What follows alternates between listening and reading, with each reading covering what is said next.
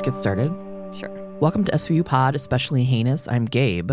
I'm Tasha. We are on season six, episode nine, week. I get so weak, in, the knees, I can hardly speak. See, I was harmonizing. I went low, you went high. Oh, Yesterday, when Gabe and I were kind of, I was in a mood or whatever, and I was being bitchy, and we were on the phone, and we did that little, I get so weak in the knee, you know? yeah. And she was triggered by me being cunty. So she was a full on bitch.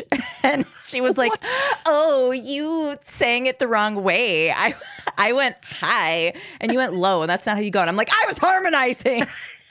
like we're fully singing together and simultaneously fighting. Okay, okay.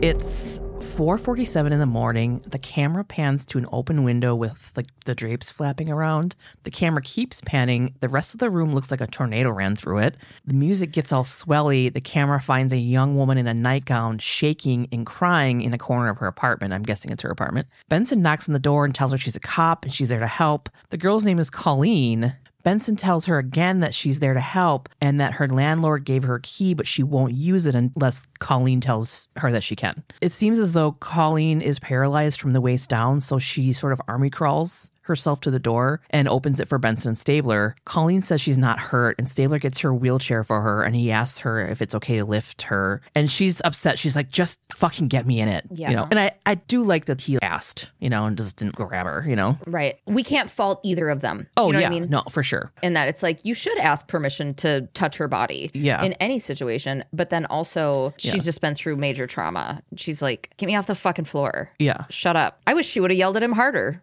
Yeah. Benson says, You told 911 that a guy assaulted you, but you didn't call for two hours. What happened? So the perp told her to wait or he'd come back. She didn't answer when the other two cops knocked on the door because she thought it was maybe him testing her. Ugh. Then Stabler says that they always say they'll come back, but they never do. But, which yeah, that immediately made me think of Chris Pedretti. it i mean always yeah. Yeah. Hi, Chris. We love you. we love you An officer comes into the apartment and tells him to listen to something. Dispatch gave out another report of a rape fucking four flights up. Same apartment. Hmm. Holy shit. Theme song. At the other crime scene, Stabler is interviewing the second victim, Samantha. She's feeding her baby and tells Stabler that the rape happened a few hours ago around 2:30 a.m. when her and her son had just gotten home from the airport. The hallway was completely empty. When she got to her door, she put the key in and the perp grabbed her from behind and pushed them both inside. He would not let her turn on the lights. He was behind her the whole time and she didn't see anything. So now we're back with Colleen. Colleen tells Benson that when she woke up, the perp was sitting at the edge of her bed, just fucking sitting there, like staring at her. She thought she was dreaming until he put his hand over her mouth. He got in through the window that she always keeps locked. Cut to CSU Judy Siper. She says that the lock was broken and the fire escape ladder was pulled down. Munch think that pulling down the fire escape probably caused a lot of noise. So maybe some downstairs neighbors might have heard something. Back to Colleen. She says she never saw the perp's face. He rolled her onto her stomach and he smelled like fucking cigarettes. And she remembers that he wanted her to pretend like she liked what was happening. He kept saying, like, tell me you like it and blah, blah, blah, blah, blah, blah. uh yeah Back with the other victim, Samantha, she says the exact same thing. And she was like, you know what? And I said I did. I just wanted to get him out of here. there was like shame in her voice and it cut to stabler looking at her like absolutely fucking not Yeah. And she said it sounded like it was something he needed to hear to get him going. But he got mad that he couldn't finish. Then her baby started crying and he left. Puke. I hate this whole fucking, and I hate the way that they portray I people mean- with schizophrenia. I mean, just like they almost were making it like funny, like when that one guy was like, "Excuse me, I lost my head," and they're like, "Brr, brr, brr." and I'm like, "Okay, this is a very sick person right now." i actually loved this Really? I loved, yes. They're showing people with extreme mental illness not on medication and how Hmm. it can affect the, you know, obviously there's some early 2000s, like, was that supposed to be comedy there? Mhm. You know what I mean? Or was that supposed to make you laugh? cause that could go either way. It wasn't, you know, bow, bow, bow, bow, like I didn't, I didn't gather that cause I was so invested in the level of acting these people were doing. hmm But Ooh, that one lady, she's always fucking good. But anyways, okay, yeah. we'll get there. Okay, they're processing everything at this crime scene apartment now. Toots is hanging his head out the window of Colleen's apartment while CSU is out on the fire escape looking for clues. This CSU tech is absolutely fucking golden ticket hyped when she finds a condom wrapper. She was so full of joy. Uh, she's gorgeous, by the way. Yeah. hmm And she currently plays Judge Roberta Hines on Law and Order Regular if you want to go uh, see her face. Hmm. They're going to dust everything for prints, which is a lot of work considering he went up six flights. Hmm. Cut to Benny chatting with Colleen inside the apartment. Colleen tells Benny that dude wore gloves, so they may be out of luck on the prints. She's so broken and says the dude really showed her how helpless she is. Ugh. Which is her point of view of it. And Queen Olivia Benson takes a much needed moment to let her know that it's her information that's going to help them catch this fucking puke. You're not That's helpless. not helpless. Yeah. Your help is insanely crucial. Benny asks if there's anything else she can think of that might help. So Colleen thinks a minute and tells her she doesn't think she knows him, but she knows that he knows her. He told her she wasn't as good as he imagined she would be. Mm. He was really disappointed because he thought she'd be what he called the one. Ew. What the fuck? Yeah. Outside the apartment, Munch, Toots, Benny, and Stabes walking and talking. The perp went to Colleen's apartment first, then went to Samantha's to quote, find the perfect girl. Toots is going to run the MO through VICAP when they get back to the precinct. Officer Tanner comes over to let them know that St. Catherine's Hospital has a rape victim who was attacked two blocks from Colleen's home. Two blocks isn't funny right now, so we're skipping it. It's mm-hmm. possible that the same perp did it. Holy shit, they got to go to the hospital. What's going on? Yeah. Over at St. Catherine's, Benny and Stabes are interviewing the newest woman who has been attacked. She'd been grabbed off the street, drugged to an alley, and slammed against the wall, but she wasn't raped. She said that she screamed, but nobody was around. It was four in the morning, and she was leaving her job at Polly's Tavern. I love this woman's attitude, too. She's mm-hmm. like, He told me not to fight, that he wasn't going to hurt me, but I know that's crap, so I popped him with my crutch. Mm-hmm. she had just had knee surgery, and I'm like, Oh my God, they better have not had her behind the bar at Polly's in that fucking condition. She just left work at four in the morning from the bar and had knee surgery? Yeah. It's the American dream. That's the least of what we should be concerned about. But mm-hmm. she's telling him, dude gets pissed that she hit him and he hit her head on the wall, knocking her out. She's got this big fucking scabby goose egg on her forehead, by the way. Mm-hmm. When she woke up, someone was standing over her telling her that an ambulance was on the way. As she's talking, Stabler bags one of the crutches because there's blood on the bottom of it. Just like in Colleen's case, this guy stayed behind her most of the time, but she's able to tell them that he was white, had a hoodie on, big sunglasses, and smelled like cigarettes. She goes, Guess that's not really going to help for your sketch unless it's a scratch and sniff, right? Again, love her. I understand the trauma portion of this. I don't think that they showcase those who handle trauma with inappropriate jokes enough. Mm-hmm. yeah. I mean, I just, I'm not saying that the, SVU needs more jokes. That's, uh, yeah. but there are a lot there are a lot of people myself included you're you included who like process traumatic situations by being inappropriate with jokes At the precinct, the squad goes over all the details. The sketch is back, and Munch says that it looks like the Unabomber, which it does. Mm-hmm. Cragen wonders if it was even the same guy. He didn't rape the last victim. Benson says it's the same MO, though, and the only reason he beat her up is because she fought back. Stabler thinks that because she was knocked out, he didn't do that because he likes his victims to be conscious. Munch thinks something scared him off, maybe the person that found her. I don't know. Benson thinks he's a new perp, and he keeps choosing victims that have something that could make them, quote, easy targets, like the wheelchair, a baby. knee surgery. Cragen is like, man, three victims in one night. He's off to a hell of a start. Something must have set him off. Toots says that no DNA came back yet from the blood on the crutches, and forensics didn't fucking find anything else. Somebody had to have seen something. If Colleen was being stalked, maybe somebody saw the dude. And it's possible a delivery driver or a trash person saw the last victim get pulled in an alley, and so they're gonna go ask around. She's like, well, it's 4.30 in the morning. That means the flower district's open. do you smell bergamot So now we're at the French Tip Nail Salon. A lady tells Benny and Stabes that Colleen goes there once a week or so for a mani pedi. Benson asks her if she noticed anyone paying attention to Colleen when she was in last. Another lady pipes in and says that she did a dude's nails the other day that were chewed half off and filthy, and then grabs Stabler's little mitts and says, Just like you, I have some bitter nail polish if you want some. And he's like, No, I'm a man and a dad. this gal by the way was in the oa which I was so into that series. I might rewatch it. Did you ever watch it? I watched the first season, I think. Have you seen Suits? You know what's really, really good? The Secretary? Yeah. Okay. Okay. I'm a dad. She says the dude was white, average looking, and wore sunglasses. They show her the sketch, and she's like, Is that a Unibauer? Now we're back at the precinct. The gang is going over their findings. Toots said that a delivery guy didn't see Gina get attacked, the girl that was in the alley, but did mm. see a dude run out of the alley and hop into a Ford Taurus, but he didn't get a license plate number. And there could be fucking trillions of those in the two block radius that is all of New York City. See? I got a little two block in there. Hey. Benson wants Huang to come down to start a profile, but turns out he isn't available. He's got an assignment in DC at the moment. And I'm like, oh my God, no Huang. This is such a good Huang episode. But every episode is, though, kind of, you know? Yeah, there's more. I'll tell you. He must have been The- doing something. He was. Well, I guess I can tell you right now. I just had it in my notes later. So I don't, um, I don't want to give away what he was doing in 2006. uh, BD Wong was um, on Broadway. Hello. I don't remember what he was doing, but that's why they were trying to make this other lady happen just for the episodes while he was gone. oh, okay. I was wondering, I'm like, because this lady, I recognized her. And Mm-hmm. so I was like, oh, are they trying to make her the new, like a new Wong? And like, Wong's not going to be on the show anymore, but thankfully not. No, he had another engagement. And so they just wrote it differently. They're like, let's throw fucking her in there. Yeah. So they need to start narrowing down the info given by the witness. A woman walks in, she's talking to herself, doesn't respond to Stabler when he asks if he can help her. And it's that one lady. She always plays an amazing person going through like a mental health crisis.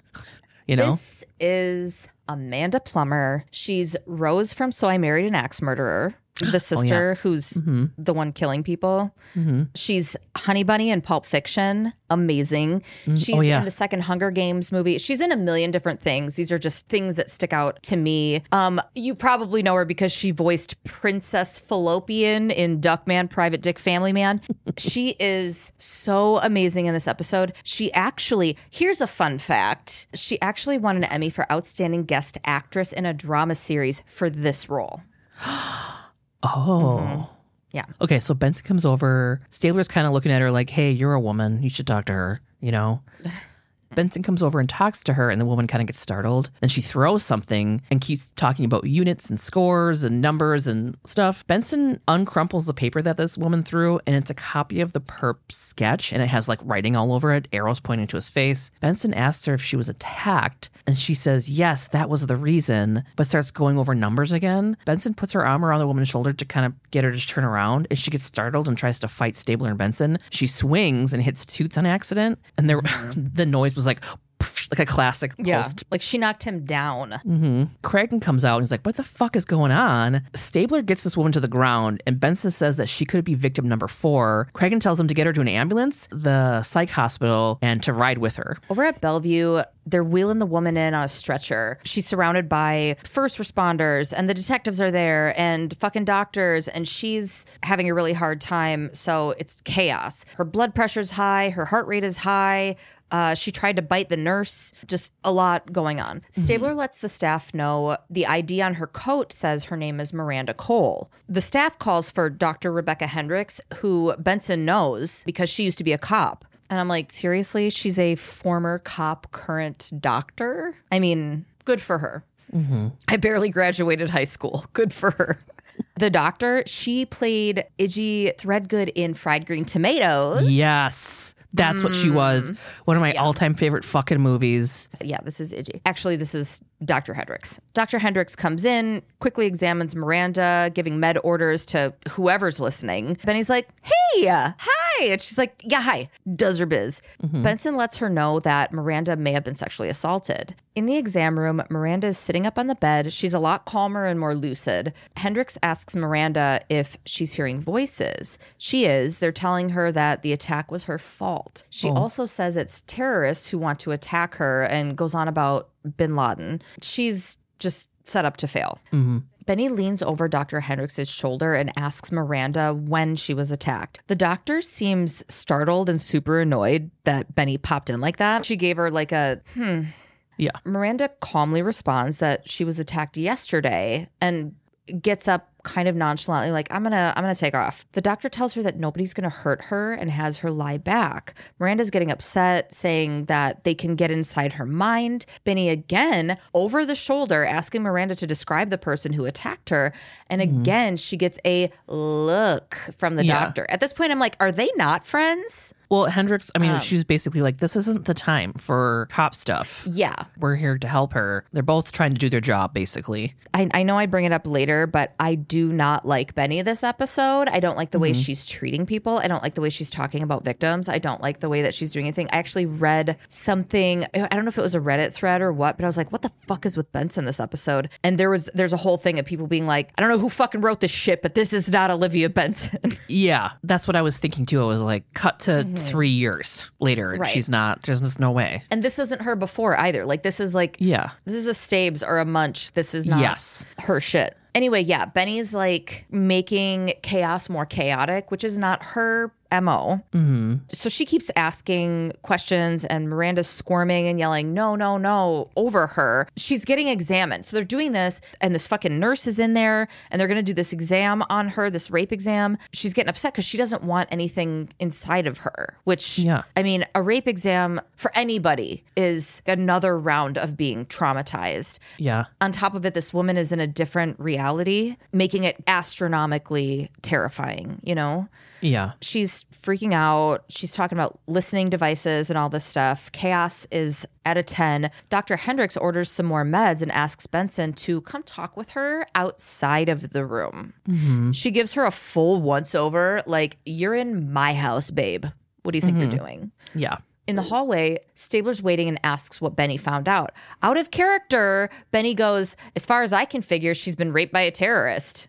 Okay. That's where I Yeah. noted that that seemed like a Stabler or Munch line, not Benny. Yeah. Hendricks says, um, okay, bitch, Miranda's clearly got schizophrenia and has probably been off her meds for a while. She hopes the antipsychotics she ordered will help calm her down so they can get more accurate information from her later. Benson wants to know when's this rape kit going to get done? But Hendricks is caring for the patient and says it's too traumatic for Miranda right now. It's going to have to wait. Stabler asks the doctor her professional opinion on if she thinks Miranda was raped, to which she replies, quote, people with schizophrenia rarely report sexual assault. And then I pop in from around the corner and say, actually, people rarely report sexual assaults. But I see mm-hmm. the point of what she was saying. Yeah. The, the stats on it are insane.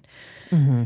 Benson, still up there, is worried about more victims. She wants this shit done fast because this evidence needs to be preserved. And because of how many, I mean, the dude attacked three women in one night. She's like, what's gonna, what's Right. happening to This is tonight? You know, like what the happening rapidly. Yeah. Time is a factor, right? But also who their victim currently is that can get them more information is also a factor. Both trying to do their jobs. That's the debate here. Yeah. Right. Uh, during their argument of importance, what's what takes precedent, Stabler gets a call. There's another victim. Benson and Stabler go over to this souvenir shop, Broadway Souvenirs. A cop who also plays a 12 year old in another episode, he doesn't. Tells Benny and Stabes, this guy looked like a child. I don't know what they do here, but he he looked like a child in a police costume. He had a jack o' lantern plastic. I was just gonna say he had a bucket, a bucket for candy. Oh my god! I was literally gonna say that. So yeah, he's he looks like a child. He tells Benny and Stabes that Lori Switzer was attacked at the store as she was closing, which is in the same neighborhood as the other attacks. The mm-hmm. difference is she was killed. Corner hmm. Warner's on the scene with the body ready to tell the detectives what she's got. Lori was raped from behind. Her neck was broken. There are defensive and offensive wounds on Lori's body. Corner Warner didn't find any fluids, so she believes he used a condom. And even though Lori fought really hard, she kept her fingernails super short, so there may not be any attacker DNA under them. She also mentioned that Lori had no apparent physical disability. They don't say thanks or good work or we appreciate you or even see ya. They just pie face You him out of the way. No mention of the big gulp that she was drinking. they Yeah. just they just walk away. In the walk and talk, Stabler mentions that the perp is evolving. He doesn't need the victim to be vulnerable. Benson adds that he doesn't need them to survive either. Benson's frustrated that Hendricks won't let them talk to Miranda. The only victim that could have seen the perp's face is right there. And Stabes is like, dude, talk to your friend. She's a cop, right? hmm Bitter Benny tells him, yeah, we were in the academy together, and two years on the force, she decides her time is better spent shrinking heads. I don't think she remembers what we're up against. Jesus. This is fucking Stabler. This is all Stabler It is. talk. Shrinking It's like heads. they accidentally started reading each other's lines and then they ran out of film so they couldn't remake it. They did this episode SNL style. So there's a guy who got fired, obviously, because he had all the cue cards and like, whoa, whoa, whoa, and jumped them all up, J- jump it them them all up. And uh, so everybody's saying the wrong lines. Yeah. Clearly, we figured it out. Benson's like, she thinks she's better than us because she helps people in a different way. What other time would Olivia Benson ever judge anyone for being? This woman is. I just, it doesn't it doesn't make sense. Mm-hmm. And I hate the theories that she's jealous that she's a woman Oh, is that a thing? and Stabler is giving her oh yeah on this Reddit shit it's like well it's because of this will they won't they thing with Stabler first of all that is not really in the cards yet it's just annoying I'm surprised they didn't go rare yeah, cat fight. that's not the Benson that we know and love that's not I don't I don't see it At the hospital, Benson and Stabler go to talk to Hendricks. Benson demands to talk to Miranda and the rape kit to be done right now. She's like, I'll show her. Hendricks tells them that it's already done and that they can talk to Miranda since she's responding well to the meds. she's actually being really patient with these detectives that are being total dicks Yeah. Then Stabler says, Oh, wow, finally a shrink that gets it. I wish all you guys were cops. Fucking shut up. Miranda mm. hasn't talked about the rape. Hendricks tries to warn them about schizophrenia and PTSD from attacks and how it's different from usual PTSD. She won't just have flashbacks, she will relive it, and all the sounds and sensations will feel actually real. Ugh. Then, Hendricks, I know. And then they're aware of this. They're aware of this. hmm That this woman is going to be going through the thing that you fight against every day in front of you, hmm and you're still going to be. Right. This doesn't make any sense. Yeah, but Benny's looking for a fight, of course. I mean, she's like, "Oh, Hendricks is gonna get in our way," but but Hendricks offers to go in with them to facilitate, and Benson's like, "Yeah, that'd be that'd be great." okay, well, we're not fighting. She's getting more and more irritated with Stabler, I guess, not being on her team. You could simplify it as, but she's like, Oh, do you want me to go in and, and help? Stabler's like, Yeah, that'd be fucking great. Yeah, And Benny's like, I, Stabler, Elliot. I don't like her, so you can't like her either. He's like, Did you just kick me under the table? And she's like, You're not supposed to say that. Where did you get this table from? When did you set it up? No, I don't want any more pepper on my spaghetti. Who is this guy? A fresh Fresh pepe? pepe? we it at the exact same time. Um, I love you. what was I gonna say? Uh I said I love you. oh, I love you too. Okay, cool. anyway, All right. So now they go in to talk to Miranda. She kind of remembers coming to the police department and remembers that something happened to her, but she doesn't think that they'll believe her. But of course, Benson assures her this is like the only thing, nice thing she, whatever. But of course, Benson assures her and tells her that they do believe her. Miranda says that the mm-hmm. attacker read her mind and that he controlled her eyes so she couldn't see him. And he mm. kept teleporting so he was always behind her. She can hear him don't scream or I'll kill you. And the guy communicates through the light. She says that someone in Pakistan tells him how to do it. Then she starts scratching her arm and drawing a little bit of blood. because what she's experiencing, she's experiencing what she's describing, just Yeah. like Dr. Hendricks had said. She's reliving it, yeah. so it's getting more and more intense. hmm Benson shows her the sketch and asks if that's who raped her. Miranda gets, starts to get super upset and keeps scratching really hard. Hendricks has to come over and calm her down and kind of grabs her arms and you know you know to keep her from scratching and tells her she doesn't have to say anything else. So back at the precinct, Cragen's getting updated on Miranda. Stabler thinks Miranda was attacked by the same perp. The MO is the same. All the other victims were raped from behind as well. Benson brings up that Hendricks said Miranda may have incorporated news reports into what happened, and that's pretty common with um, people experiencing schizophrenia. That's why she was saying stuff about Pakistan and Right. you know Bin Laden Right. Stabler thinks they should talk to Miranda again when she's more, quote, stable. Cragen gets a call. The lab found semen in Miranda's rape kit, and there's a fucking match. What? Boom, on the street. They get out of the car and see two dudes, one in a hat and a gray hoodie, one older guy in a wheelchair. In true SVU fashion, Benny, as she gets out of the car, just yells out, Raymond Ettinger. hoodie dude is Raymond, fucking takes off, but is immediately tackled by Stabes. And as he's cuffed, starts yelling shit about Stabler being a spider who's going to turn him into broken glass. Don't be a werewolf. This guy is, clearly has schizophrenia as well and is unmedicated. Uh, they start Mirandizing him and carrying him to the car. And the old guy that he was chatting with was like, Don't hurt him. He can't help it, which I thought was really sweet. Mm-hmm. Back at the precinct, Raymond is being interviewed. He's rambling, going from one thing to the other, and none of it makes sense, but he's connecting it in his own mind. It's a key made of hair. I could look at a point on the wall and crawl right inside. Sometimes it's too sticky. Just going on. It's very 12 Monkeys Brad Pitt. Mm-hmm. And I cannot believe this dude mm. only had like four acting credits. He was phenomenal. Yeah, he was. Benson and Stabler are just sitting across from him, obviously confused. They're like, okay, we're not going to have a productive conversation here. Mm-hmm. So later, they've got Dr. Hendrickson to watch him from the other side of the glass with them. He's in the interrogation room alone, going on about Julie Andrews and stuff. Hendricks calls him Ray Ray. He's a frequent patient at the hospital. She thinks he and Miranda must have had sex in the ward. He was released from the ward that morning. Stabler asks if Hendricks thinks the sex was consensual, and she said it happens all the time. Also, that Ray Ray is not a rapist. His DNA is in the system for filing hundreds of false reports about his neighbor trying to murder his cat. Mm-hmm. Benson's like, oh, well, that's good news. It means Miranda wasn't raped, I guess. That's not what it means, but yeah. this is Bizarro World Benson, so. Hendricks still thinks that she was raped based on her own conversation with Miranda. Benson argues that the spermicide present for other victims wasn't present in Miranda's rape kit, and the only semen was Ray's. Hmm? Hendricks argues that people that have schizophrenia can lose perception of time.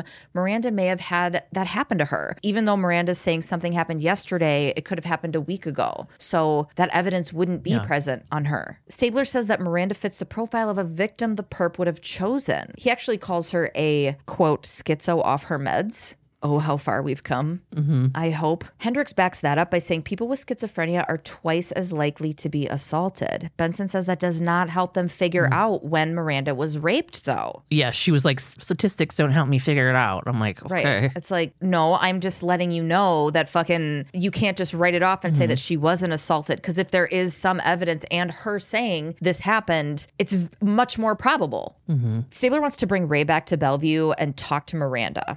Hendricks, Benson, and Stabler get back to Bellevue Hospital. Hendricks asks the front counter lady if Miranda was awake. Unfortunately, Miranda had checked herself out as soon as the 24 hour hold was over. You'd think that they had been all over that 24 hour timer I and know. had someone there to keep tabs on her because she's a fucking victim. And they also would all know that. Like between the Yeah. three of them, they would know that. They'd be like, oh shit, we got like 45 minutes before the 24 hour hold is up. Like, Stabler, I gotta go do this. Will, will you run there? And mm-hmm. like, if she leaves, make sure you keep tabs on her or somebody, Right. you know? Yeah. Okay. They're like, oh man, how could this have happened? You mean you guys have a policy that we probably know about because we work with this population quite a bit? If they have twice the rate of being attacked, then like don't you think you'd know about shit at Bellevue? Yeah. I mean, whatever. Well, even before when they were in Cragen's office and Stabler's like, we got to go talk to Miranda. She's on a 24 hour hold, so we should go talk to her. Like, you, you knew about it. Oh shit. You said it out loud, Stabler. And they're like, well, 24 hours went by. And she's like, 24 hours went by. Time fucking flies, huh? what? What in the hell? Time flies. in the this is wild. You guys remember the 90s? Yeah. Shit. it's crazy. Or at least be like, hey, front desk people, if she signs herself out, um, will you fucking quick call me? Or something. This is weird because they're like, oh, I can't believe this happened. Back at the precinct, they can't find Miranda. Oh my God, that's crazy. Hendricks says she wouldn't tell her where she lives, so she doesn't think that she has a permanent address. Benson thinks she should have been held longer, but they can't force her to stay unless the court makes her. Benson gets angry and starts fucking bitching about the mental health system and is like, "Pff, this is how the system works. Only medicating long enough to release them, they leave and get off meds, they become a victim or commit a crime, and cops have to clean up your mess. And I'm like, okay, first of all, don't get me fucking started. Don't get me started. It's not even the mental health professionals most of the time, it's the fucking government and how The this shit is set. sucks. Put some of that money into other resources because police are only supposed to like keep the peace. We should have like mental health people. We should have, you know, There um, needs to be a broader spectrum of first responders. Based on the yeah. And that's good for the police too, to like take that off their fucking plates. Benson, why are you so fucking panty wadded about this lady? You're taking out your frustrations with the entire system on her. Why aren't you yelling at the people that work in all of these fucking systems that mm-hmm. have this shit, that have these issues? You think there isn't a fucking revolving door in your job? Right. Like, why aren't you bitching for there to be more social workers, with better pay? I'm so glad that this is not her. Yeah. If this is who, she, who wrote this, who wrote this episode? It's fucking, yeah. I just can't even get started on this whole fucking thing because it's I like, ugh. Hendricks says, Oh, I should lock them up to make your job easier. And Benson says, Yes, if it keeps them safe. Hendricks replies, I left the job because I got sick of locking them up. I would rather treat criminals and help the victims. And Benson says, you think Miranda's being helped right now on the street? Cragen is like, okay, you know what? We can all agree at this moment, Miranda is not safe. We got to find her. And then asks if anybody knows if she has any relatives. Hendricks says that Miranda has a sister and they could check there. She's going to go look through her records to find any info. And then Cragen tells Benny and Stabes to go look through public records. Stabler asks Hendricks to stay with them while they look for Miranda. Benson looks fucking, she looks pissed. She's like giving him a side eye. She's like, ah, I already have a job. Stabler says, Then what are you doing here? I know you're not a cop, but I know you want to find this guy as badly as we do. And Miranda trusts you. And now, now that I look back at it, I'm like, are they flirting a little bit? I mean, that's I guess they're trying to set Now that. that now that you said that like Reddit thing, or after that Benson thing, I'm like, hmm. they're just pushing Benny's buttons at this point. Yeah. Like it feels like Stabler. I don't think it's like, oh, he wants to bone this lady, so I'm gonna let her be a part of my investigation. He's a goddamn professional. He doesn't like shrinks and shit. For sure. But also Benny's getting worked up and I think he's kind of like, you know, hmm. what when your life is falling apart, you might be kind of shitty to others, right? So his life's falling apart. Benny's like, I don't really like this and he's like, "Oh, I don't mind it. I think it's fine." And then Stabler and Cragen looked at each other and were like, "Am I right?" Meow. Cat fight. In the apartment of Margot Sanders. That you that was really pretty. the way you saying cat cat fight, you like really nailed that. You're like, cat fight. you did it really good. all three BFF best friends, reluctant Olivia Benson, Stabler, and Dr. Hendricks go over to the apartment of Margot Sanders, Miranda's sister. Margot says that Miranda got an internship in DC, and that's when she started showing signs of schizophrenia. This woman, Margot, she's been in a bunch of stuff, but is mostly known as Marissa Morgan in 125 episodes of Bull, a show made for the demo that also includes shit like House and Burn Notice and uh, White Collar and Suits. Hmm. Right? Have you ever watched that show? Bull? Yeah. Is it a doctor, lawyer, or I think it's a lawyer or I um, think it's like a Cop. human lie detector. Get it? Bull. And his last name is probably Bull and he probably doesn't take any fucking shit from anybody. He takes the bull by the fucking horns. That's how he lives his life. I don't know. no? That human lie detector thing that was a different show. Maybe he's a really good liar and he's a lawyer. All right. Anyway, this this chick is in Bull if you watch that show. Um, Never even heard of it till right now. Margot, Miranda's sister, she's talking about when Margot started showing signs of schizophrenia. Okay. Margot says that Miranda called her four days ago and was in super rough shape. As she's telling them about this phone call, she's getting super emotional. Miranda was rambling about a man that tried to kill her, but she's always saying that someone's trying to kill her. She also said that the man hurt her inside, and now hmm. Margot's feeling really bad for not believing her. Dr. Hendricks asks her where Miranda might be, and Margot had bought Miranda an apartment after their parents died. It's in the Upper West Side near where the other rapes happened, but Miranda doesn't stay there much. So now they have another place to check out. They're gonna go to Miranda's apartment. Benson, Hendricks, and Stabler walk into Miranda's apartment. The windows are covered, there's no lights, which makes sense since Miranda said she believes they, whoever they are, uh, communicate through the lights. She's got soda tabs, or as we say in the Midwest, pop tops, mm-hmm. linked all over. They're they're linked together and hanging like what are those beaded curtains? Right? But it's mm-hmm. these soda tabs. Hendricks thinks it's for protection against surveillance, mind reading, maybe chemical weapons. Miranda has decided that this does something, right? There are mm-hmm. notes and papers everywhere with equations and stuff. It's all part of her fixation as a result of the schizophrenia. They find Miranda mm-hmm. inside a closet with foil over the doorway. She's in there to protect herself. She's rocking on the floor, repeating, I'm blocking you, I'm blocking you. It's not safe. I've been blocking him and he's come in anyway. It's not safe. Dr. Hendricks goes, Who got in? And Miranda answers her three, then four. Stabler realizes she's talking about the number of victims. Somehow he hmm. realizes that. Benny and Stabes go into the kitchen. Looking around, they realize Miranda preserved her own crime scene by putting the foil up. Her pants are on the floor from her assault. And they're like, holy shit, this is awful, but great for us to be able to have this stuff. Yeah. Miranda and Dr. Hendricks come into the kitchen. Miranda starts talking as if she's the attacker, just repeating what he had said to her during her assault. She described his appearance and says he has a disguise over his eyes, meaning sunglasses. His mm-hmm. head was full of bugs and he left one to spy on her. Stabler finds some blood on a cabinet, just this little speck of blood. Awesome. Miranda goes back to repeating what he had said, which included say my name, say Thomas. And they're all like, holy shit. Her acting in that was mm-hmm. just. Oh, she's so good. Back at the precinct, squad's going over the new details. There are Ford Tauruses registered to Thomas's all over the city, about 150 of them. Ford Taurus, super common car. Name Thomas, super common name. They're mm-hmm. really trying to break it down though. So there's 150 of them across the city. But there's only one registered to a guy named Thomas near where the rapes happened. The guy's name is Thomas Mathers. Stabes pins up his ID. He's got no priors and is a part time data entry clerk for an insurance company. He looks like um the guy from Three's Company to me. Um, He does, yeah. Um, Sean Ritter. Ritter. John Ritter, yes. Uh, he was Milton in The Walking Dead. Angus in The L Word. He was in Dallas Buyers Club, The Grey, Walk the Line, 310 to Yuma. D- he's been in a ton of stuff. He will return, I think, season 16. He comes back way later in the series. Toots comes in. The blood from Miranda's kitchen matches the blood from the crutch. Remember that they had gotten from victim number three, Gina? Mm-hmm. Cragen calls for a background check on Mathers and wants Corner Warner to do a house call. He tells Stabler to use his powers of persuasion to get Mathers to volunteer a DNA sample. And I'm like, did he just tell Stabler to bust this dude's jaw? I was just gonna say, was he gonna like kick down the door? Is that what he's straight up asking him to do? Stabler, use your powers of persuasion. You know that thing that you do that I you- wink wink have to take your gun away from you? yeah, yeah. He's like, hey, Stabes, you want three days off? Why don't you use your powers of persuasion on this guy? Kill him. That's what I'm saying. kill this guy. Could you kill this guy? So I was just like, fuck yeah, I could. Finally, a captain who gets it. I thought you'd never ask.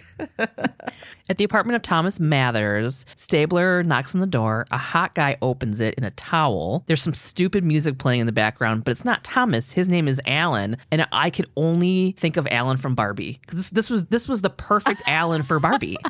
You know what I mean? yeah. It's like, Oh okay. my god, I love that. So Alan's like, yeah, but he's you know indisposed, but he lets them in. So this guy is like an 11 out of 10 standard hot guy. He is a Ken, Ken. doll. Yeah, They're like, "Can we come in?" and they walk in and they walk in and Corner Warner's like, "Hi." she like looks him up and down and says, "Hi." Yeah. Yeah. Just like I'm just excited to be here. Don't Yeah. worry about getting dressed. Stay comfortable, whatever you need. Yeah, It was good. It was good. She was it was funny. I liked her getting like a little moment of mm-hmm. a little human moment. Was it appropriate? No. You're a professional. But did I Yeah. like it? I did. Yes. So they ask if Thomas is his roommate, and he kind of hesitates and says, Yeah. They ask Alan if he smokes, and he says he quit a year ago and that Thomas hates it. And then Steve Stabler's like, Bro, can you go get dressed? Like, we'll just wait for Thomas. Toots It's that notices. scene from uh, what is that? Yes. What is that yes. movie where with Marky Mark and he's like, put on a Yeah. shirt. Will you put on a shirt? Date night. could you put on a fucking shirt? Yeah. Tina Fey's like, no, you're good. Yeah. And then that gal Gadot comes down and she's like, Do we have to fuck them? They look weak. Oh my god, weak. That's the name of the episode. This exactly. is crazy. Okay. Toots finds a photo. Alan and Thomas are clearly a couple. And then Corner Warner goes, Ugh, damn shame. She legit ends it with mm mm mm. We're like, we get it. You want to fuck that guy. Can you Yeah. do your job?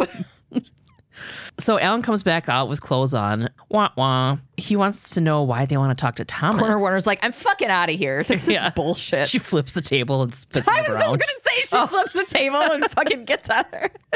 Uh, Stabler tells him it's for an investigation on sexual assaults on women in the neighborhood. Alan kind of laughs and he's like, You think Thomas is the perp? So Thomas comes out of the bathroom. Stabler asks him about his car. He does drive the Taurus still. They ask him if he can account for his whereabouts three nights ago. He avoids the question. Alan says, He was here. We went to bed at 10. Thomas is like, Oh my God, why don't you broadcast it? And Alan says, Dude, they're investigating. You can't come out of the closet for that? And then Thomas is super embarrassed. Stabler tells Thomas he needs him to answer the questions for himself and asks Thomas again where he was three nights ago. Thomas reluctantly says he was at home in bed. And then Toots jumps in for no reason and says, in bed alone, and like makes him say he was at home in bed with Alan. Like that, you don't, like, shut up. Yeah, so Toots like makes him say that he's gay and that was at home in bed with Alan. Stabler's like, see, that wasn't so hard. I'm like, okay. Stabler asks for a DNA sample and then they'll be on their way. Thomas says no, he doesn't want to. And then Alan says, dude, they're not going to categorize it as quote homo blood. I'm like, damn. Corner Warner says, no blood, just a little swab. At the precinct, Stabler and Cragen do a little walk and talk. Stabes is updating him on Thomas. He doesn't think Thomas is the perp because he's gay. Okay. Cragen tells Stabler that it doesn't explain what Benson and Munch found. Benson says that trouble seems to follow Thomas wherever he goes. While he was in college in Michigan, there was a lot of unsolved peeping incidents. They stopped when he no longer attended the school and when he took three extended leaves. It all stopped. Munch hmm. says Thomas moved to Cleveland, and while he lived there for two years, there were several unsolved B&Es. Female victims, nothing missing. Benson says that either Alan is a liar or a heavy sleeper. The night of the attacks, Thomas got a call around 10 p.m. from Queens, where his mom lives. Then at midnight, there was an outgoing call from Queens, so he wasn't even near where the rapes were. Stabler points out that Colleen was raped around 2 a.m., so it all just kind of depends on how long Thomas was in Queens that night. Cragen wants him to go ask Thomas's mom about the visit. Now Munch and Toots are at Mrs. Mather's house. Thomas's mom says that he didn't mention anything about a car accident, and Munch says that they just need to confirm his whereabouts. Maybe it wasn't even his car. They're being all shifty and saying his car was in a hit and run to get her to talk. Yeah. I don't even know if they can do that. I don't know. Cops, They can do that? they can lie about everything. Oh, I didn't know that. Oh, also, Thomas's mom plays Dawn's mom in Welcome to the Dollhouse. I don't know if I've ever seen that. Really? Feels like a you. I'll have to Google it. Maybe I have. She says Thomas would never hit someone and drive away. She had just been on the phone with her friend, fucking Helen or something, and she walks off to hang up her phone call. And Munch and Toots do a little side judging about how she's smoking indoors and how the house smells like shit. And they're both gonna smell like an ashtray, but it's just like the perp. Mm-hmm. All the victims said that he smelled like cigarettes. She tells them that three days ago he was there a little after midnight and stayed for about 20 minutes because the furnace was messing up. Munch volunteers to take a look because he had an uncle that was into fixing shit. So she shows him the basement. Fucking Thomas shows up. And he's mad that they're there. He's like, we can't just be harassing people. Munch comes back up from the basement. His hands are filthy. He tells Thomas's mom that the furnace is a lost cause. I'm gonna need a manicure. Toots tells him if he needs a manicure, he can ask Thomas where he can go. Munch grabs Thomas and says he can make an appointment for me down at the station. I at first thought they were making some kind of like early 2000 gay joke, like, oh, he does his nails because he's gay. But then I forgot that he was oh. actually in a salon with Colleen. Yeah, Because I was like, oh, that's fucking funny. Munch arrests Thomas for Lori's murder. We forget about Lori th- almost this whole time because she was like the last and only victim that was killed, but she's not mm-hmm. really brought Yeah. up much. Back at the precinct, Thomas is sitting in an interrogation room as we pan through to the other side of the glass in Cragen's corner booth at the Maple. He sits with his best friends, Clark and Darla, and watches over his plastic menu as Chris Brander walks in with pop sensation Samantha James. His friend and favorite bartender, Jamie Palomino, is going to freak out. Stabler and Benny are Clark and Darla in this situation. Plastic menus, these won't do. Stabler thinks Thomas is using living with Alan as a cover and he's just pretending to be gay. He's been in a relationship with Alan for a year at this point, and I'm like, that is a long. You're playing the That's long a game. long game. that's- Yeah. Benson reminds them that rape isn't about sexual attraction, it's about power. Mm-hmm. Thank you, Yes. regular Benson is back now. Come on, guys, it's literally what we do. We are Yeah. the sex crimes unit. That is a basic piece of information, like what Right. rape is. Mhm. Just then Hendricks walks in. She gets fucking hard eyeballs from Benny, but just goes, Stabler asked me to come by. Um, hi. Hendricks gets no more than three steps in the door, and Stabler goes, Hey, why would a homosexual man rape women?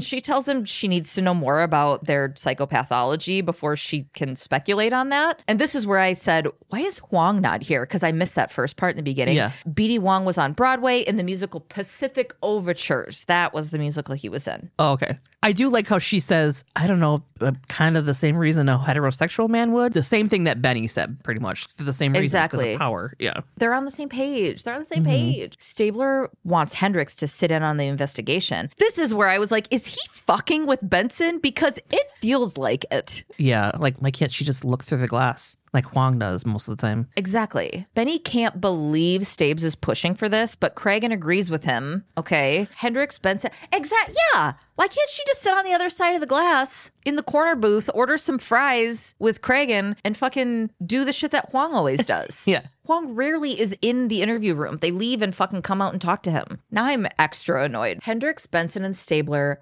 go into the interview room. Thomas immediately denies the rapes and says he forgot he went to his mom's. So sorry I didn't tell you that. Stabler asks him, Did Alan forget too? Because he said the same thing that you did. He alibied you when you were at your mom's. Hmm. Thomas goes, Well, Alan had a few drinks and he didn't wake up when I left to go to my mom's. So mm-hmm. that's why. That covers Alan. As they're talking, Benny innocuously calls Alan Thomas's boyfriend. I don't remember the sentence she said, but she was just like, Well, then why would your boyfriend blah blah blah? And Thomas fucking snaps at her, saying Alan isn't his boyfriend. He calls it disgusting and doesn't want to talk about, quote, that kind of stuff. Hmm. Stabler tells him, uh, now, Tom, the only one in the room who's got a problem with homosexuals is you. Get over it. They're here, they're queer, get over it. Which, thank you, Stabler. I love you in this mm-hmm. moment. Mm-hmm. Cut to him slurring up trans people, trans sex workers. Oh, like- all of the. He's like, fuck your chicken wings. Oh my God. That is a hard callback hard callback. What is that like? to like the episode, one.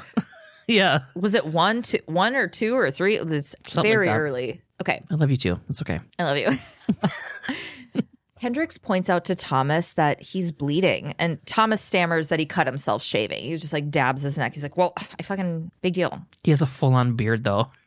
Benson asks him why he's hung up about being gay. Maybe he can't answer that. Why he's hung up about it. Like you don't. I don't know. I get it. I get the whole thing or whatever. But they're like, "Eh, if you're gay, just be gay. And it's like it was still illegal for gay people to get married at this time. So like I don't know why you're acting like it's like it's NBD. It is 2005. Right. Um. But like six years earlier, Matthew Shepard. Come on. Right. Exactly. Thomas says he's not gay. He's going through a thing. Mm-hmm. And when asked if he's ever had a girlfriend, he says that lots of guys don't find the right girl. And I'm like, uh oh, the right girl. hmm Remember in the beginning? I could have been the one. He's like, yeah, big deal. I haven't had a girlfriend. So Benny's trying to relate to him here and is like, yeah, that's true. It's tough being single. It's tough being a single tomato in the city. hmm He gets mad at Benson for trying to meet him where he's at and tells her that she wouldn't look fucking twice at him or give him the time of day. Don't compare your situation to mine. You wouldn't fucking even look my way if we were on the street. What the fuck? Mm-hmm. Dude, Benson, a whole ass other person relating and being single has nothing to do with you. Yeah, he's like, if I asked you out, you wouldn't even. You'd spit on my face. Yeah, these are the diamonds in the flog. We're just throwing incel into mm-hmm. this portion of things. He says he doesn't need her pity. Stabler goes, Yeah, you're just looking for the right girl. And one day you'll rape her and live happily ever after. Damn. hmm Yes. Jeez. He's being a dick to the guy if you guys can't. hmm Later, they're all out in the squad room. Novak's there now. Stabler tells her that Thomas is the perp without a doubt. Benny goes, Yeah, he's the worst fucking liar I've ever seen. Novak is new to the conversation, so is brand new confused about a gay man sexually assaulting women. hmm Duh. Hendricks says that Thomas is no different from any other rapist. How why do none of you get that none of you that work in this field okay. Men like Thomas view all sexuality as sick and depraved. Sex equals degradation and violence. Stabler, who apparently has a psych degree from Internet University, chimes in. Thomas probably blames women for making him gay. He makes them say they like it and shit. Maybe he believes that if they found him attractive, he'd be fixed. I wish Huang could hear him right now. I know. I wish Huang could be there to to go, "Ah, yeah, bud, look at you, you're getting it. But instead, he's on Broadway. Hendricks has to do another lap on reminding everybody that this dude's sexual preference is incidental. He's first and foremost a rapist, has nothing to do with who he is attracted to. he could be either way. Right. Novak's like, great, whatever, arrest him. But Daddy Craigs walks out and tells them, hold on, Thomas's DNA didn't match the DNA at the crime scene. Hmm. What? Yeah, what? It's so late in the episode. What's fucking happening? I know. This is so wild and out of the blue. Every now and then I kept thinking, what if it's the doctor lady? What if she's doing something somehow? Oh, I don't know why, but I think it's because I recognized her. yeah. So fuck, they're just, they're just like, yeah, it's the the DNA doesn't match. Novak tells him, okay, fine, I just said arrest him, but actually cut him loose. She and Cragen both fuck off, leaving Benny, Stabes, and Hendricks standing there in a circle, holding their dicks. Hendricks is certain that there's been a mistake. Thomas has to be the rapist. And Benny's like, girl, we have literal physical evidence that he's not. What are you, stupid? What are you, new here? You're not a part of the team. Uh huh. Stabler thinks maybe, maybe he worked with an accomplice or something, you guys. Oh. Benny can't. She fucking can't.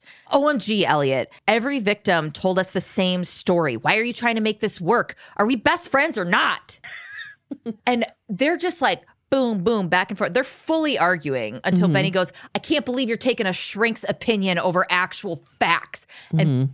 huffs in Dr. Hendricks's face like a total fucking bitch and walks away. And Hendricks is just standing there as uncomfortable as you'd imagine you would be in that situation when somebody is talking about you next to your face. Mm-hmm. And she just goes, bye, and walks out. The argument continues. Benny isn't sure any of Miranda's statement is reliable considering her mental state. So who knows if the perp's name is even Thomas? Benson wants to talk to Miranda without Hendricks there. Okay. Stabes is pretty calm the whole time and finally goes, um, dude, what's your problem? She's a cop. It's cool. Benny gets capital M mad about it. No, she's not. She thought that being a cop wasn't good enough, so she quit. And Stabler asks her if this is about, quote, some inferiority complex. Oh my God. Are we in bizarro world? Because this is Stabler talking to Benny. Right. And this is an other way around situation in most cases. Benny fucking reads him Oh God. and goes, Hey, man, hey, buddy. I know you're on the rebound and everything, but if you could just go ahead and keep it out of work, that'd be great. Oh, he squints a little and walks. At, he just looks at her like, mm, hmm like you know that you just fucking stepped in it yeah. hard. Things escalated. This was their version of us being on FaceTime when we shouldn't have been and both being like, fuck you, and hanging up. and then being like, oh, that was too far. Yep. That was too far, Benny. Like, do not bring Kath and the kids into this shit. Do not. Yeah. oh, I like audibly gasped. it was fucked up to say. Yeah. By myself in my office, audibly went, oh, like that. Yeah. Danny was like, "What?" And I go, "Oh my god, Olivia just said some fucked up shit to Stabler." And he was like, "What?" I'm like, "You wouldn't get it. We're speaking with our minds." And he's like, dogs have beef too. It's delicious. so he leaves Benny just fucking standing there with all that awful shit that just came out of her mouth. I don't think she apologizes to him, does she? No. Well, not in this episode. Yeah. They don't resolve this fucking Hendricks shit. And it's going to continue because she's going to be around for a minute. hmm Five more to be exact. I think.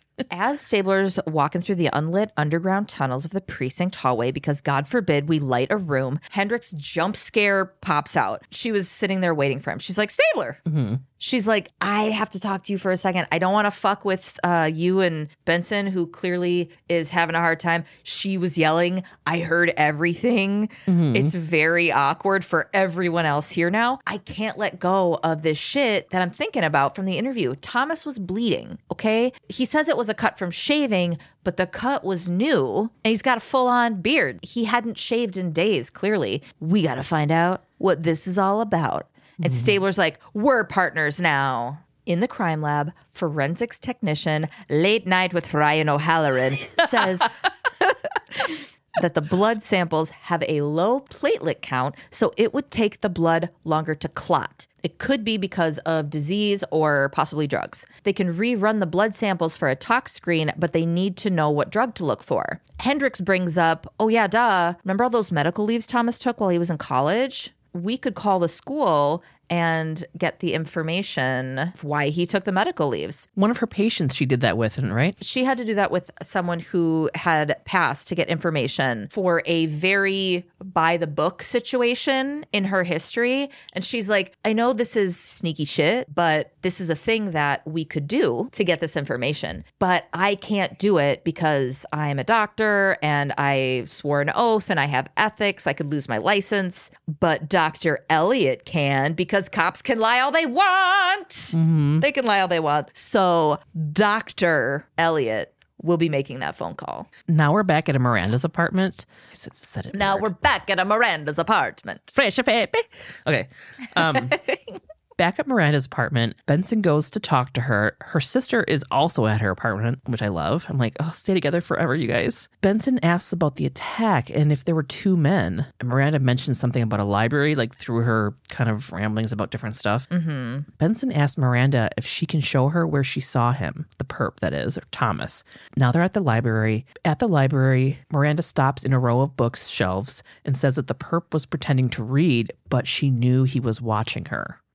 And she says, Principles of Particle Physics, and kind of nods over at one row. And Benson finds this book called Principle of Particle Physics.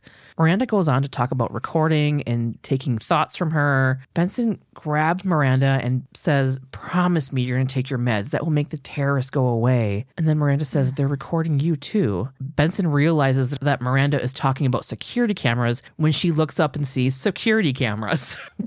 Back at the precinct, Stabler and Hendricks tell Benson that Thomas's blood didn't match because he had leukemia when he was in college. His bone marrow was from a donor, so the DNA in his blood test doesn't match the DNA from the cheek swab, which is crazy to me. This is the last moment. We're at minute 40 and 48 seconds. My Yeah. God. But then Stabler says that he didn't get the info on the quote up and up, so it's not enough to get a warrant to retest him. Benson holds out a Benson holds out a giant VHS tape and says, "This is." It's got Thomas on tape stalking Miranda. You can see his face because for some reason he didn't wear his signature sunglasses. At the arraignment, Thomas is denied bail. Hendricks shows up and she tells Benson that Miranda Cole died by suicide that morning. Benson's upset and then gets like mad. It's like, what is this? Some I told you so lecture? I'm like, fucking jeez, dude, get off her dick. Right. It's not about you. Yeah. And then Hendricks says, her death has nothing to do with you. The disease killed her. The voices in her head that have been telling her to do this for years, the voices that got louder after she was raped. You can't save everyone, Olivia. I'm sorry. And then leaves. And that's fucking Toyota. Hmm. This fucking chaser had me by the nuts, dude. Really? I could not for the life of me find something to tie it together, to tie a true crime with the episode. All of my searches had me chasing my own tail back to the episode. Like every time I'd be like, okay, I would just Google different aspects of the show mm-hmm. and nothing was specific enough. And then every time where I got too specific, it'd be like, this episode of SVU has this actor and blah, blah, blah. I'm like, God damn it. I did find a story about a dude named Earl Must pleading his innocence of two violent sexual assaults to the media by yelling, I'm just an innocent gay guy. But that was all the story I could find. I tried. Also, he had been previously incarcerated for the rape of a 14 year old girl. So hmm. I think he was just trying to use the LGBTQ community in that Yeah. situation. Also, a dude in Glasgow who was cleared of a rape allegation. The big story was, OMG, you guys, he's a gold star gay. He would never. So that was the whole fucking bullshit argument. The gay argument was so bizarre, but it was a fairly widespread misconception. It probably still, I'm sure there's still plenty of people who would be like, that wouldn't happen because they're gay. Mm-hmm. So then I started diving into the mental health portion and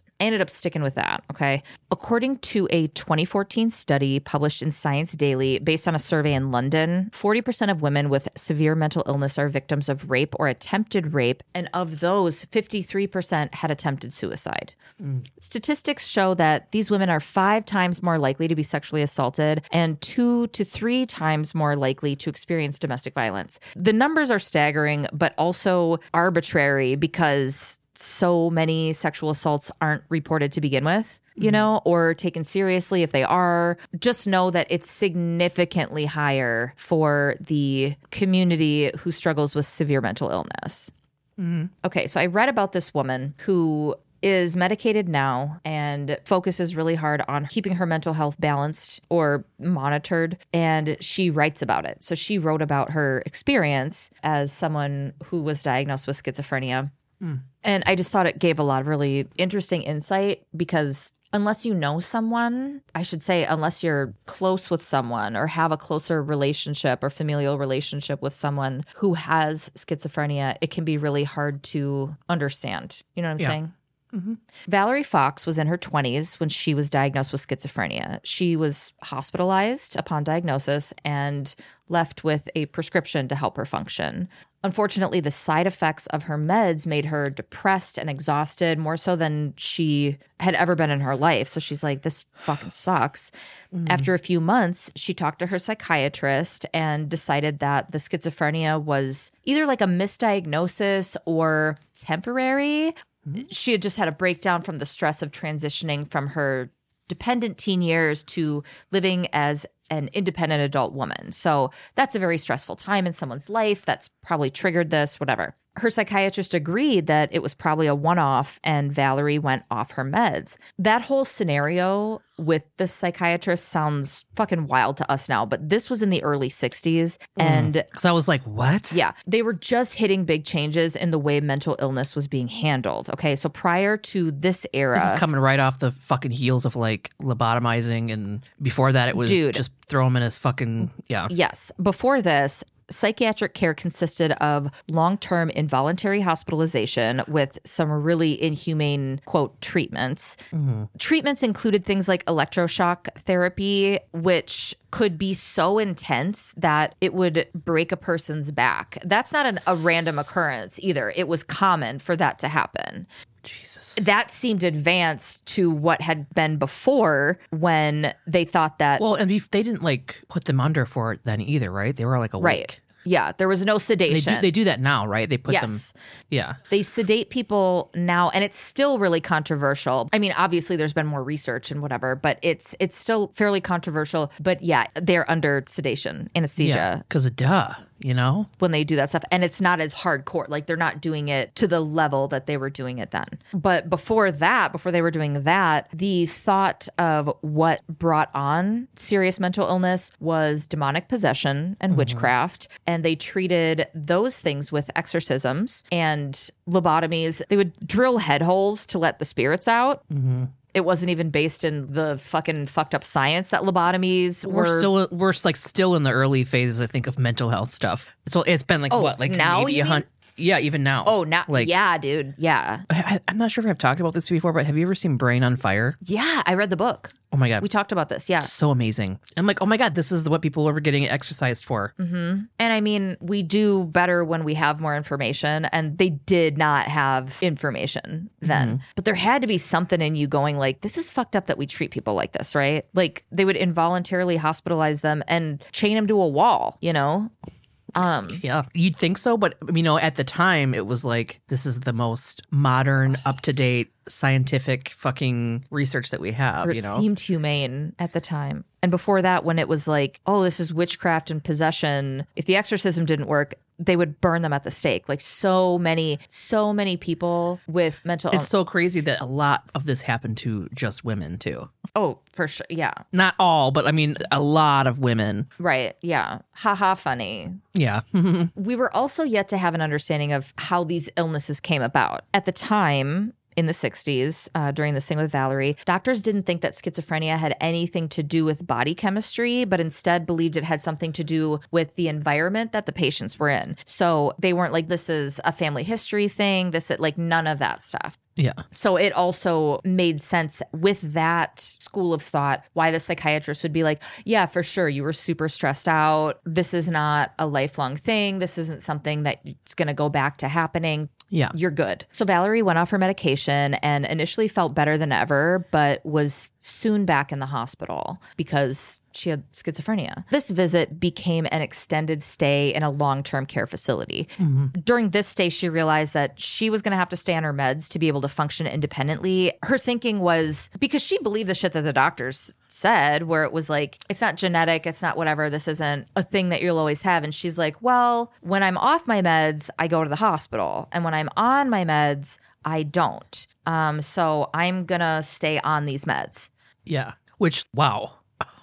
Right. You know? Yeah. Her introspection is huge. Yeah. Okay, so she's like, I'm going to stay on these meds. She's released from the hospital. It was 1966 when Valerie met her husband and they had two kids of their own. She'd asked her psychiatrist about it. Can I be married? Can I have kids? Can I do all this stuff? And they were like, Yeah, what are you going to do? Give your kids schizophrenia? Like, that's not how that works. And it, and it is.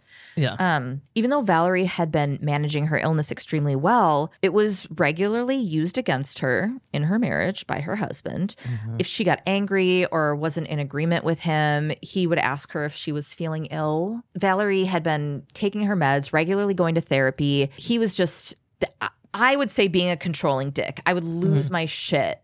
Mm-hmm. If John brought that up every time I got upset. Mm-hmm. So she didn't like that. She eventually left him and got full custody of their daughters. This is how she lived for a while. It was, she had changed the way she took her meds. So her doctor had her taking her meds at night. So it wasn't having the same bothersome effect that it did when she was taking them in the morning and it was just like dragging her all day. Mm. 14 years after her hospitalization, Valerie ran into an issue that would fuck up her entire system, the way she had set up her life, and learned to live. She began being regularly harassed in the night. I don't know the details of what led up to this, but she was noticing someone outside her window. She felt like she was being watched. There was something going on. Eventually, this person cut the screen of her bedroom window and she noticed it. She was freaking out. When she had switched to taking her meds at night, it was because they had made her so drowsy and down and whatever. Now she was afraid that because she slept so hard, someone would get into her apartment and she wouldn't know it until it was too late. So her psychiatrist was not down for this, but Valerie decided she had to go off her medication so she was able to be more vigilant and protect herself from a possible intruder. Was it was it real? Yes. Oh my god. Yeah.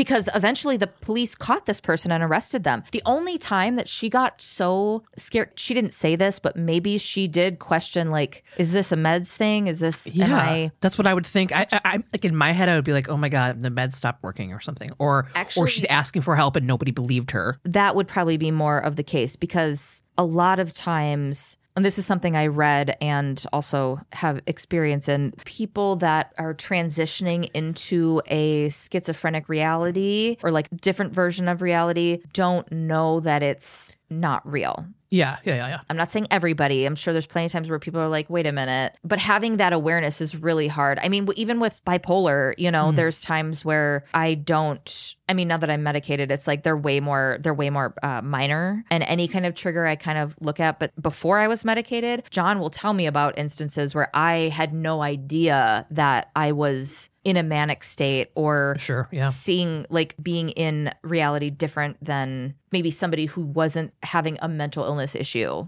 you know? Mm-hmm. And if he would have told me that at the time, I would have been like, Are you fucking kidding me? Mm-hmm. How dare you? Yeah. Anyway, she's like, I need to go off my meds. I don't feel safe. Her psychiatrist doesn't like it, but is like, what am I going to do? Like, you get to make that choice. Mm. And turns out this person was real. The police caught them and arrested them. By this point, she's off her meds, all of this. Valerie was exhibiting signs of untreated schizophrenia. It's the 70s at this point. There was a much bigger lean into meds and deinstitutionalization. So it wasn't like, oh my God, she has to go to the hospital right away. She was an adult seeming to function. She was free to go about her business. Valerie was the only one not aware of how bad her mental state had gotten. Hmm. And a day came that while her daughters were away with their dad, Valerie was informed that they wouldn't be coming back. Her ex husband had told her she was ill and the kids would be staying with him. She was completely unaware that her reality wasn't real for anyone else. Mm. And how scary and confusing Yeah. and also being like, you said this shit our whole fucking marriage, and now somehow you're able to keep my kids from me. That's mm. wild to be experiencing that. So she's crying over this. As she is, she sensed a presence with her. She believed that it was Jesus. She was raised super Catholic. So her alternate reality contained a lot of religious mm. Protectors. So, in her mind, Jesus was there to comfort her through this hard situation. Then the voice of the Virgin Mary and God the Father started speaking to her as well. And the presence of those beings stayed with her as she went deeper into her mental illness. Valerie was terrified, but fully immersed in this reality. She told them that if they were really God and Mary, they wouldn't ask her to do anything illegal. And they were like, yeah, for sure. We won't ask that of you. And she goes, okay, good, because I'm not going to do it, but I'll do everything else that you ask of me. She eventually ended up losing her apartment and living unhoused for two years. Statistics show that 30% of unhoused Americans living in shelters have severe mental illness. What's the percentage? 30%. But that's just the stats they were able to gather from those living in shelters. Yeah. It's not uncommon for someone who is having these experiences to not feel safe in a shelter. I mean, it's possible for people that aren't having mental illness issues to not feel safe in a shelter, but Yeah. you know, when there's paranoia and stuff about being watched and monitored, I'm just saying the stats are Yeah. off as they always are in in these kind of things. How do you keep track of that? During these 2 years, remember Valerie's totally unaware that this is her mental illness. She did question it a few times. She'd think, "Is this real? Is this God really talking to me? Is living on the street? I don't know. Should I be doing this? But she would immediately be reassured by the very clear voices of God and Mary telling her that it was real. They were with her. This was a test to build her resilience. She would sleep outside, almost freezing to death, but her hallucinations of Mary protecting her made her feel safe. Valerie would test the limits of her life, intentionally putting herself in danger with the certainty that her heavenly family would protect her. That's what she called it, her heavenly family. Hmm. The voices had her believe that when she was attacked, beaten, and raped, that she wasn't a victim of a crime. They told her that the perpetrator had just mistaken her for someone else, and she felt peace in all of it. That is the only mention of her sexual assault and physical assaults that she experienced over the two years of being unhoused. Her focus was really on letting people know her experience and probably that there is hope in dealing with this kind of shit, right? But all I read was her mental illness prevented her from being able to say anything Yeah. or from mm-hmm. being able to be safe. Mm-hmm. She's living in this ruthless, dangerous environment, but at the same time is surrounded by this comfort. You know, Yeah. whenever she would hurt for her kids, these voices would remind her that the kids were taken care of, they were being watched over, everything was love and safety. But after two years, completely unhoused on the street, completely out of touch with reality, and only really communicating with the voices of God and Mary, Valerie was done. She was frail and thin, cold and exhausted. She started questioning if the reality she had been existing in was real. If God was mm-hmm. with her, taking care of her, why were all of these awful things happening? The voice of God responded and told her that people got to have free will, so he had to let those things happen. Like you were sexually assaulted, but that person had free will. And unfortunately, they didn't recognize it was you and not somebody else. But mm-hmm. somehow she took this moment of doubt and held on to it. Mm-hmm. She went and admitted herself into the hospital and was fortunate when the doctor admitting her treated her with kindness and respect, just had a really great bedside manner with her and made her feel safe. I mean, she was fucking scared and on the fence about this being a good idea or not, but he was like, Olivia Benson, the shit out of it. Mm-hmm. The first month of her focus was just shelter and food. She was still existing in her schizophrenic reality, although the medication they put her on quieted the voices a little bit. She was trying to hear them, but it was harder for her to hear them because of the meds. After a couple of months, she was able to see the distinct difference between the two realities she had known and had to make the decision to live in the one that could get her back to her daughters. Like that was her focus. Mm-hmm. She was able to have this awareness enough to go, okay, these are two different realities. And it feels like, how would this even be a hard choice? But in all of that fucked up shit that she lived in this untreated, unmedicated state that she was in, this other reality, she said she had never felt that kind of comfort and safety before, but it wasn't real. Yeah. You know, in her reality, it it was. I don't know if that makes sense. You know, it's like the whole It does. there was something about it that she felt drawn to, but she felt more drawn to getting a relationship back with her daughters. She hadn't gotten to see them in two years. Yeah. So she spent a total of six months in treatment.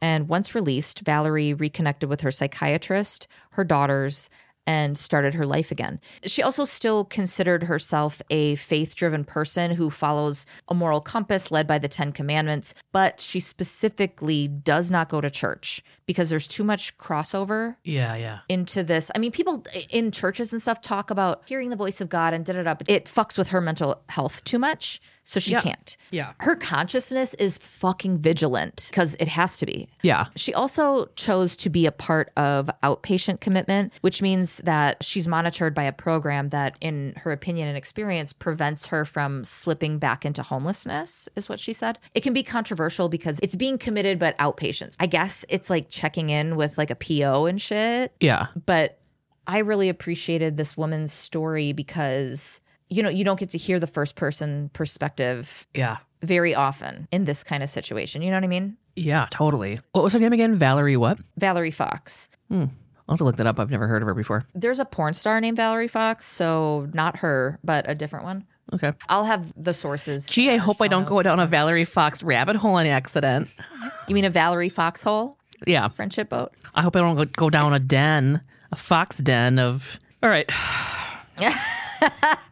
All right, we're taking a little holiday break. Nothing too crazy. We will be releasing a Patreon episode to give you a little something. We'll be back January 9th with season six, episode 10, Haunted. So, Toots gets hurt trying to save a kid. Everyone thinks he's a hero, but then someone from his past in narcotics comes forward, and it's like, ooh. Uh oh, Toots. I don't know anything about it yet. Me neither. God. Stop. No, I know. See, I can hate myself too. Rate and review us. Email us at svupod at gmail.com. If you want to send us a little thing or something, P.O. Box 176 DeForest, Wisconsin 53532. Christmas is coming and I like Christmas Follow us on or presents. Follow us on all of the social Christmas. medias. Instagram, TikTok at SVU Pod. Get pod merch and more at svupod.com. Join the Facebook group SVU Pod Elite Squad. There's a Facebook group chat called Walk and Talk. Somebody on there made a book club called Single Tomato and hashtag Little Bit Loud to find indie pods. And if you are an indie pod, hashtag your shit Little Bit Loud so that other people can find you. And join the Patreon. We have tons of extra content. If you want, call or text us. we want to hear from you. Yeah, we want to hear stories. Ghost story. 1 920 345 7005. That number again is 1 920 345 7005. That's it. Have a have a holly jolly holiday. I'll be doing that. See you next year. Okay, love you. Bye. Uh, love you. Bye. I suck at not reading and I like talking. I fucking suck at everything in my life. Okay. You were right to be mean to me. I deserve it. Just for existing. Looks like we gotta find her. Search in the city, search in the city. It's time to search the city for somebody we could have kept tabs on, but we chose not to. Okay, back at the precinct. They can't find Miranda. What a surprise. What? I'm just like boop a doop boop boop, and you're like, okay, um, yeah, I guess. Like, anywho, anywho's in. jazz hands. I'm an underwear ghost in a top hat.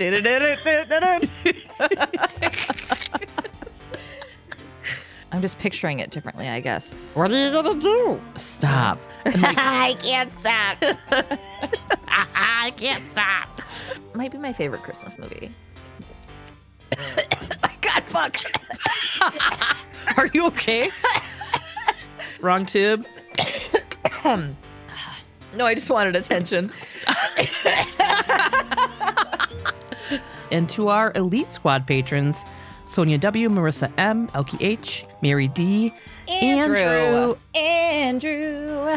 Ooh, Tasha, that was good. Um, Thank you. Rebekah D, Miranda B, Shelby W, Lex, Emily T, Mallorie G, Bonita R, Maren, Vanessa, Melanie G, Courtney W, Ursula S, Kate H, Kate P, Jessica S, Nicole M, Katarina G, Danielle W, Jana M, Joshua H, Tammi J, Bear. Crystal, Lucy M, Tricia S, Sam D, Mac Attack, Casey W, Abby W, Alexis J, Lauren T, Kaylin B, Camille Z, Nisha G, Maggie D, Kay Allen, Eliza W, Crystal B, Jessica P, Zon and J, Nada M, San, Madison H, Emily. Oh my God. Remember Raja? Raja O'Hara. yeah, Okay, go ahead. Vic. Jeez, I just needed a little attention. Yeah, I was going to say. Victoria B, Scout G, Melissa M, Desiree D, Drew B, Monica K, Katie S, Brenna T, Tasha S, Andrea H, Al H, Nikki R, ah, Aunt Sarah, Kat, Caitlin S, Emily D. Okay. I did it. Like, Caitlin! You're such a fucking bitch. Yeah. Hi, I'm Yeah. Caitlin. Emily D, Katie H, Lexi Y, Vern, Jenna B, Catherine B, Ariana, Madeline K, Meg M, Andrea M, Nikki B, Mallory J, and Lem. Thanks, guys. Hey, you guys, you know what? Hey. Thanks. Hey. Hey, you go. You. You, oh, you, Hey. you fucking guys. Look at you. Oh, thanks. Oh, Bye. bye.